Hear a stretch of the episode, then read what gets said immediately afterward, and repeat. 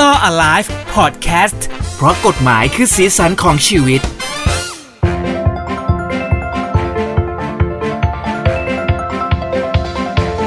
รออะไรเพราะกฎหมายคือสิทธิของชีวิตมาแล้วนะครับ เจอกันอีกครั้งหนึ่งนะครับ และพวกเราสองคนก็อยู่ตรงนี้ที่เดิมด้วย สวัสดีครับพี่เจสวัสดีโอ้ยทำไมเสียงผมถึงเป็นอย่างนี้ครับพี่เจ เป็นอะไรเป็นอะไรหรือเปล่าครับองค์หรืลงอครับองค์ยงอมยาอ๋อองค์ลงโอ้โหโผล่โผล่จั่วมาก็เป็นเรื่ององค์ลงเลยนะฮะต้องยกมือไหว้แล้วคุยไปด้วยหรือเปล่านะฮะสวัสดีทนายชาตินะครับ เรียกผมว่าทนายเทพนะครับทริปนี้ทนายอ่อคลิเทปพไปอีกนะฮะแหมจะคุยเรื่องนี้ปั๊บก็หลีดประเด็นเข้ามาเลยนะฮะใช่กับรออะไรเพราะกฎหมายเอ่อคือสิทธิของชีวิตนะฮะทางหูดีพอดแคสต์นะครับเจอกันในอีพีนี้เราจะคุยกันถึงเรื่องของข่าวดัง ที่มันเป็นข่าวมาแบบ ตลอดแบบสิบยี่สิบปีมันก็ไม่เคยหายไปจากสังคมไทยเนาะคุณทนายเนาะ มันมันเรื่องเนี้ยหายไม่ได้ เพราะว่ามันเหมือนศาสมันนามีคนเชื่อ หรือความเชื่อของเรามันกลมกลืนกันอะเนอะแล้วก็อืมต้องต้องพูดไงดีอะมันเหมือนว่าเรามีความเชื่อในเรื่องผีด้วยไง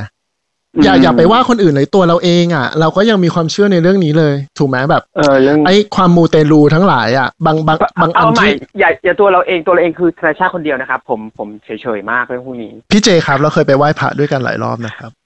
ใช่แต่ว่าอันนั้นคือไหว้พระไงมันคือแบบ มันคือแบบเหมือนอ๋อเหมือนมองในทางบุญแต่ว่า พอมาพูดถึงร่างทรง มันกลายเป็นเรื่องแบบ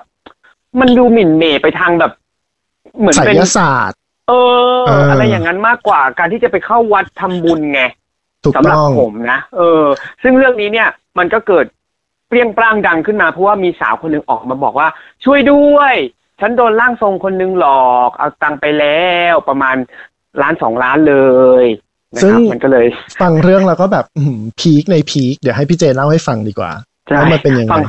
ฟังเรื่องแล้วก็ถอดใจว่าโอ้ยจะมาร้องอะไรตอนนี้นะฮะ ก็คือเรื่องของเรื่องคือ คนเนี้ยเขาไปเจอกันโดยบังเอิญด้วยซ้ำเนาะเหมือนมีคนแนะนำให้รู้จักอะไรอย่างนี้ แล้วก็มีการทักกันว่า เอ้ย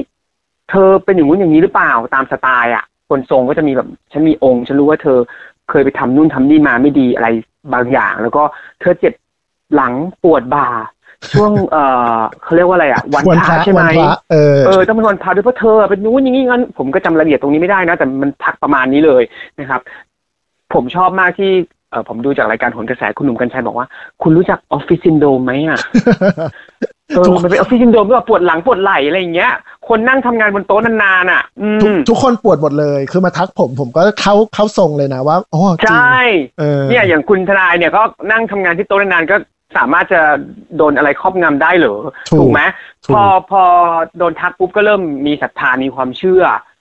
แล้วก็เหมือนเขาก็พาชวนไปทำบงทำบุญอะไรอย่างเงี้ยเนาะก็เอาเรื่องบุญเขาว่าแล้วก็แบบเหมือนในความคิดของผู้หญิงคนนี้เขาก็บอกว่าร่างทรงคนนี้ก็ไม่ได้แบบ เหมือนเปิดตัวเปิดสำนักยิ่งใหญ่แบบ เหมือนดูแบบธรรมถะประมาณนึง แล้วก็ใช้ชีวิตธรรมดา แต่เหมือนมีองค์ของท้าวเวสสุวรรณอะไรสักอย่างหนึ่งที่ ที่แบบเหมือนคอยทักคอยบอกเขาก็อืมก็ดูเหมือนจะโอเค แต่พอไปเรื่อยๆแล้ว ดันมีช่วงจังหวะที่เขาเหมือน พอคุยกันถามถ่ายกันถึงเรื่องดวงเรื่องดวง ผู้หญิงคนนี้ เอ่อไปกู้เงินมาได้ประมาณเก้าแสนอืมแล้วก็เหมือนท้าวเวสสุวรรณก็มาทักเข้าทรงแล้วก็ทักบอกว่า เธอต้องดูแลผู้หญิงคนนี้นะอย่างนี้เนาะเอาองค์องค์มาด้วยเหรอครับเนี่ยองค์มาสวัสองดีค์มาครับโอเคท้าวเวสสุวรรณมาลงนะฮะอืมเพราะว่าเดี๋ยวท้าวเวสสุวรรณก็จะเหมือนคืนโชคลาภให้กับเธอ ถ้าเธอดูแลผู้หญิงคนนี้ที่เป็นองค์ร่างทรงของท้าวเวสสุวรรณอืมนางก็เชื่อแล้วก็ไปกันใหญ่เลย ไอ้เก้าแสนนั้นเนี่ย เหมือนครั้งแรกโดนไปสองแสนเนาะที่สองขอหรือเป็นสามแสนใช่ แล้วก็มีการเออเติม top up เขาเรียกกัน top up ไปเรื่อยๆอืมใช่ก็ทุกอย่างมันก็จะแบบเพิ่มไปเรื่อยๆซึ่ง สองแสนโอเคไม่เท่าไหร่พี่เขาบอกผู้หญิงคนที่ดูสมรรถะไม่มีงานทำแต่ต้องมีค่าใช้จ่ายในบ้านหกหมื่นมันจ่ายอะไรอันเนี้ยนี่ยังงงๆอยู่เลยนะอืมตอนดูข่าวอะผู้หญิงแล้วเขาบอกว่าแล้วแล้วลอจิกตรงที่คนนี้เขาเชื่อก็คือว่า เมื่อคุณน่ะ เอาเงินไปดูแลร่างทรงของท้าวเวสสุวรรณท่านท้าวเวสสุวรรณก็จะมาดูแลให้คุณมีเงินงอกเงยขึ้นมา เออ เนี่ยเนี่ยคือส่วนที่ผู้หญิงคนนี้เขาเลยศรัทธาว่า โอเค ฉันดูแลองค์เนี้ยเดี๋ยวฉันจะรวย ใช่ไหมอืมจะมีคนเออดูแลฉันต่อแต่แต่ประเด็นก็คือเขาก็ไม่เคยได้อะไรกลับมาไงถูกแล้วแล้วข้อข้อเสียอย่างหนึ่งนะ อันนี้เมื่อกี้พี่เจพูดไปอยากจะอยากจะคอมเมนต์หน่อยก็คือว่าอืมบางทีถ้าเราสนิทกับเนี่ยหมอดูหรือหรือหรือร่างทรงประมาณนี้มากเกินไปอะเราจะไปเล่าอืมข้อเท็จจริงในส่วนตัวของเราให้เขาฟังหมดเลยไงว่า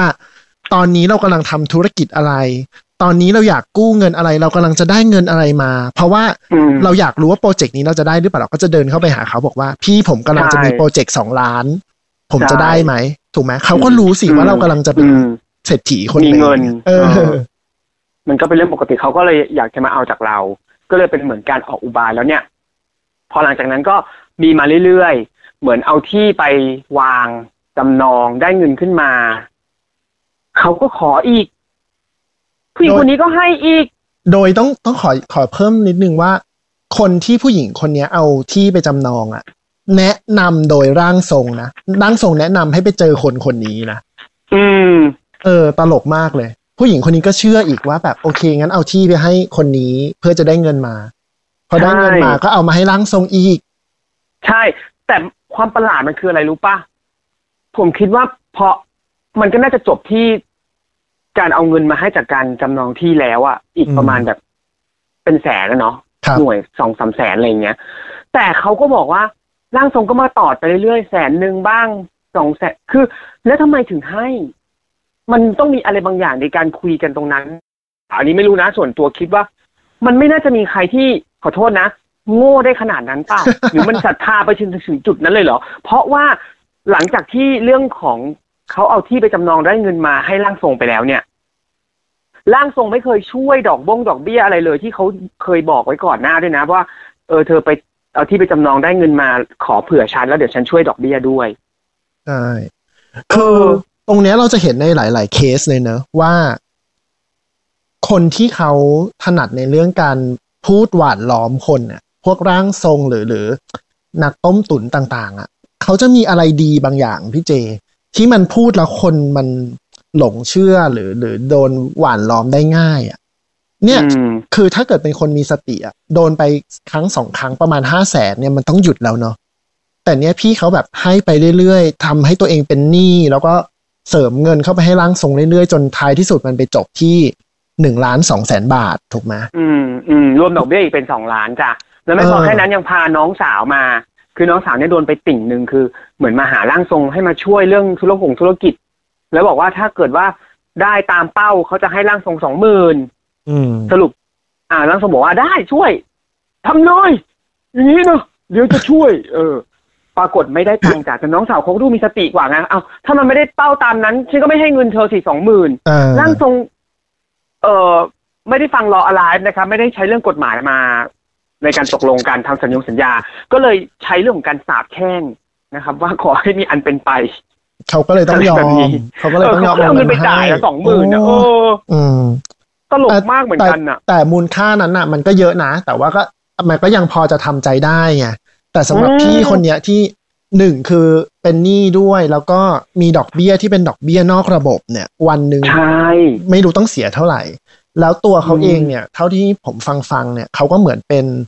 เอ่มเคยเป็นข้าราชการอะปัจจุบันไม่รู้ยังเป็นอยู่หรือเปล่า ก็ไม่รู้ว่าแหล่งที่มาของรายได้เนี่ยเขาจะมากเพียงพอที่จะมา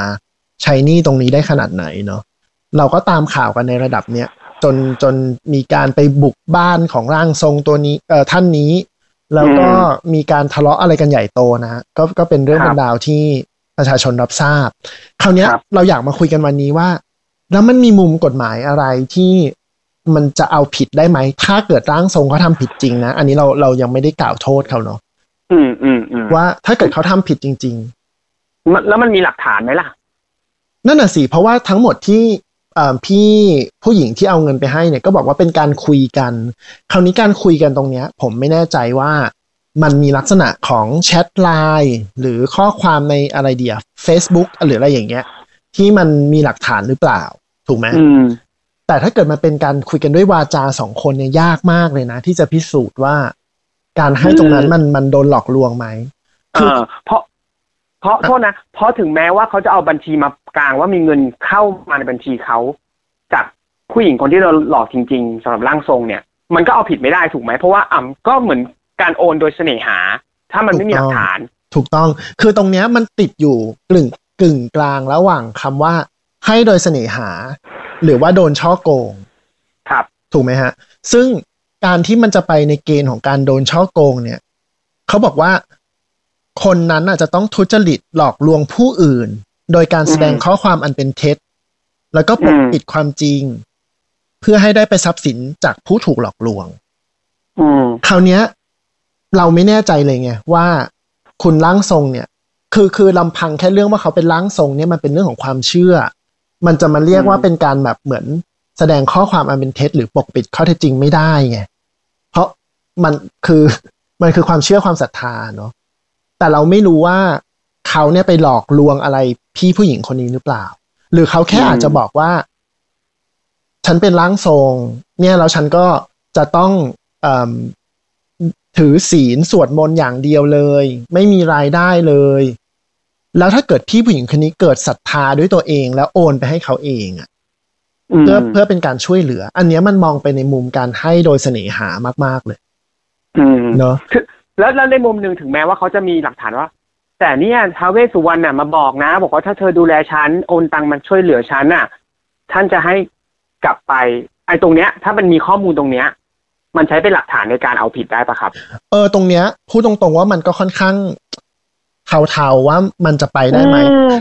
ใช่ไหมมันมันมันไม่ไม่น่าจะมีเคสแบบนี้มาก่อนแหละ แต่ว่าในฐานะทนายถ้าเราเป็นทนายของพี่ผู้หญิงอะเราก็ต้องหาอ่าทางหาข้อเท็จจริง เพื่อจะพิสูจน์ให้ได้ว่าไอ้เรื่องนี้แหละไอ้เรื่องความเชื่อตรงนี้แหละ มันถูกนำมาเป็นเรื่องหลอกลวง เพื่อให้เขาศรัทธาแล้วก็โอนเงินไป แต่ว่ามันไม่ได้ชัดเจนขนาดนั้น ถูกไหมยกเว้นว่ามันมีการหลอกลวงอันอันอื่นที่มันชัดเจนมากๆเลย อย่างเช่น เหมือนที่เขาพูดเมื่อกี้บอกว่าอืม จริง ๆ มันเป็นการยืม ถูกไหมอืมบอกว่าร่างทรงเนี่ยขอยืม เธอ เธอเอาเงินที่กู้มาให้ฉันยืมก่อนเดี๋ยวฉันคืนให้อะไรแบบเนี้ย อ่า ถ้าตรงเนี้ยมีหลักฐาน อันเนี้ยพอพอไปต่อได้ ว่า เออ จริง ๆเขายืมแล้วเขาโกงเงินไม่ไม่คืน แต่ข้อเสียของเรื่องเนี้ย เท่าที่ฟังก็คือ มันไม่มีการเซ็นสัญญากู้เงินแน่นอน เพราะว่าผู้หญิงคนนี้ก็คงไม่กล้าเซ็นกับท้าวเวสสุวรรณอืม ถูกไหมซึ่งกฎใช่ซึ่งกฎหมายก็บอกไว้เลยว่า การกู้ยืมเงินเกิน2,000บาท เนี่ย คุณต้องมีหลักฐานเป็นเอ่อสัญญากู้ยืมเงิน แล้วก็ลงลายมือชื่อของผู้ผู้กู้ยืม ถึงจะฟ้องร้องบังคับคดีกันได้ คราวเนี้ยมั่นใจเลยว่าไม่มี แต่หลักเอ่อเขาเรียกอะไรอะหลักคำพิพากษาดีกาเร็วๆเนี้ยก็เริ่มรับแล้วในเรื่องของหลักฐานทางไลน์ทางช่องทางโซเชียลมีเดียต่างๆ ว่าครับเป็นหลักฐานการกู้ยืม เพราะฉะนั้น ถ้าสิ่งที่พี่ผู้หญิงคนนี้พูด บอกว่าร่างทรงกู้ยืมอะมีหลักฐานอยู่ในไลน์ใน Facebook แชทหรืออะไรทำนองเนี้ย ใช้ได้นะอืมเอ่อเพื่อฟ้องร้องเรื่องการกู้ยืม แต่ถ้าไม่มีอะไรเลยเนี่ยพี่เจอืมเรื่องนี้ยากอืมมากอืมใช่ แล้วดูเราดูจากสิ่งที่ร่างทรงเขามาพูดให้ข้อมูลกับสื่ออะเรารู้สึกว่าร่างทรงเขาดูมั่นใจหนักแน่นมากว่าเขา เขาพูดไปโดยที่แบบ เหมือนมันไม่ได้มีหลักฐานอะไรอะใช่นึกแล้อวอกปะแล้วน่าจะเป็นการพูดกันสองคนเหมือนแบบอาจจะมาหาเออที่บ้านแล้วอยู่ในห้องที่เหมือนเออเหมือนดูดวงอะ่ะแล้วพูดกันสองคนเออไม่มีหลักฐานเออออะไรเลย ใช่ ใช่ ก็ ตรงเนี้ยก็ทั้งสองฝ่ายก็จะดำเนินคดีกันนะครับ ทางอืมฝั่งเอ่อพี่ที่ให้เงินก็จะดำเนินคดีร่างทรงเองก็จะดำเนินคดีกลับเหมือนกันนะใช่เพราะฉะนั้นก็ต้องดูกันยาวๆอืมใช่ครับ เดี๋ยวรอดูว่าบทสรุปจะออกมาเป็นยังไง แต่ว่า คุณพี่ที่มารายการก็โอ้ยโดนหนักมากในรายการเนาะว่าพี่ทำไมซุปเปอร์โง่แบบนี้นะครับใช้คำนี้เลยเนี่ยแล้วตัวเขาเองก็รู้แรงตักวว่านี้อีกนะใช่ใช่ใช่เขาก็ อยากบอกท่านผู้ฟังเลยอะว่าทั้งนี้ทั้งนั้นทำอะไรต้องมีสติ คือครับความเชื่อความศรัทธาหรือหรือมูเตลูอะเราทำได้ในเลเวลที่เราทำแล้วมีความสุขเนาะจริง ๆ การทำบุญหรือการทำอะไรแบบเนี้ย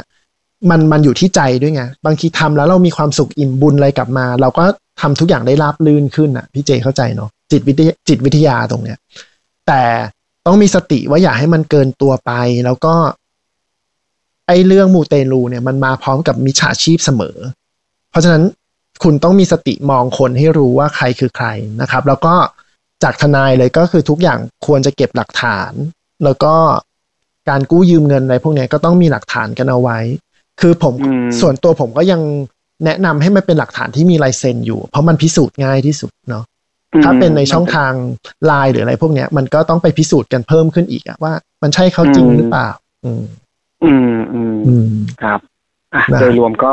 คือประมาณนี้สำหรับเรื่องของร่างทรงนะฮะเพราะฉะนั้นก็ดูกันดีๆ มีสติกันหน่อยแล้วกันนะครับ จะเชื่อจะอะไรที่คุณทนายบอกนะครับ ใช่ครับ โอเคแล้ววันนี้ก็ หมดเวลาสำหรับเรา alive ใน EP นี้ แต่เพียงเท่านี้ ถูกต้องครับ ถ้าทางบ้านมีเรื่องอะไรแนวเนี้ย แนวที่มันแบบสนุกสนุกหรือว่าเป็นเรื่องที่เอ่ออยากให้เรามาเล่าให้ฟังก็ส่งกันมาได้นะครับ ที่ช่องทางใต้คลิปนี้ก็ได้ หรือว่าจะส่งครับมาที่ Facebook ผมก็ได้นะครับเอ่อเพจทนายชาติพรใน Facebook ครับครับผมนะฮะวันนี้หมดเวลาแล้วนะครับสำหรับเรา alive เพราะกฎหมายคือสิ่งของชีวิตนะครับ เจอกันใหม่ EP หน้าทาง h ูดีพอดแคสต์นะครับ สวัสดีครับ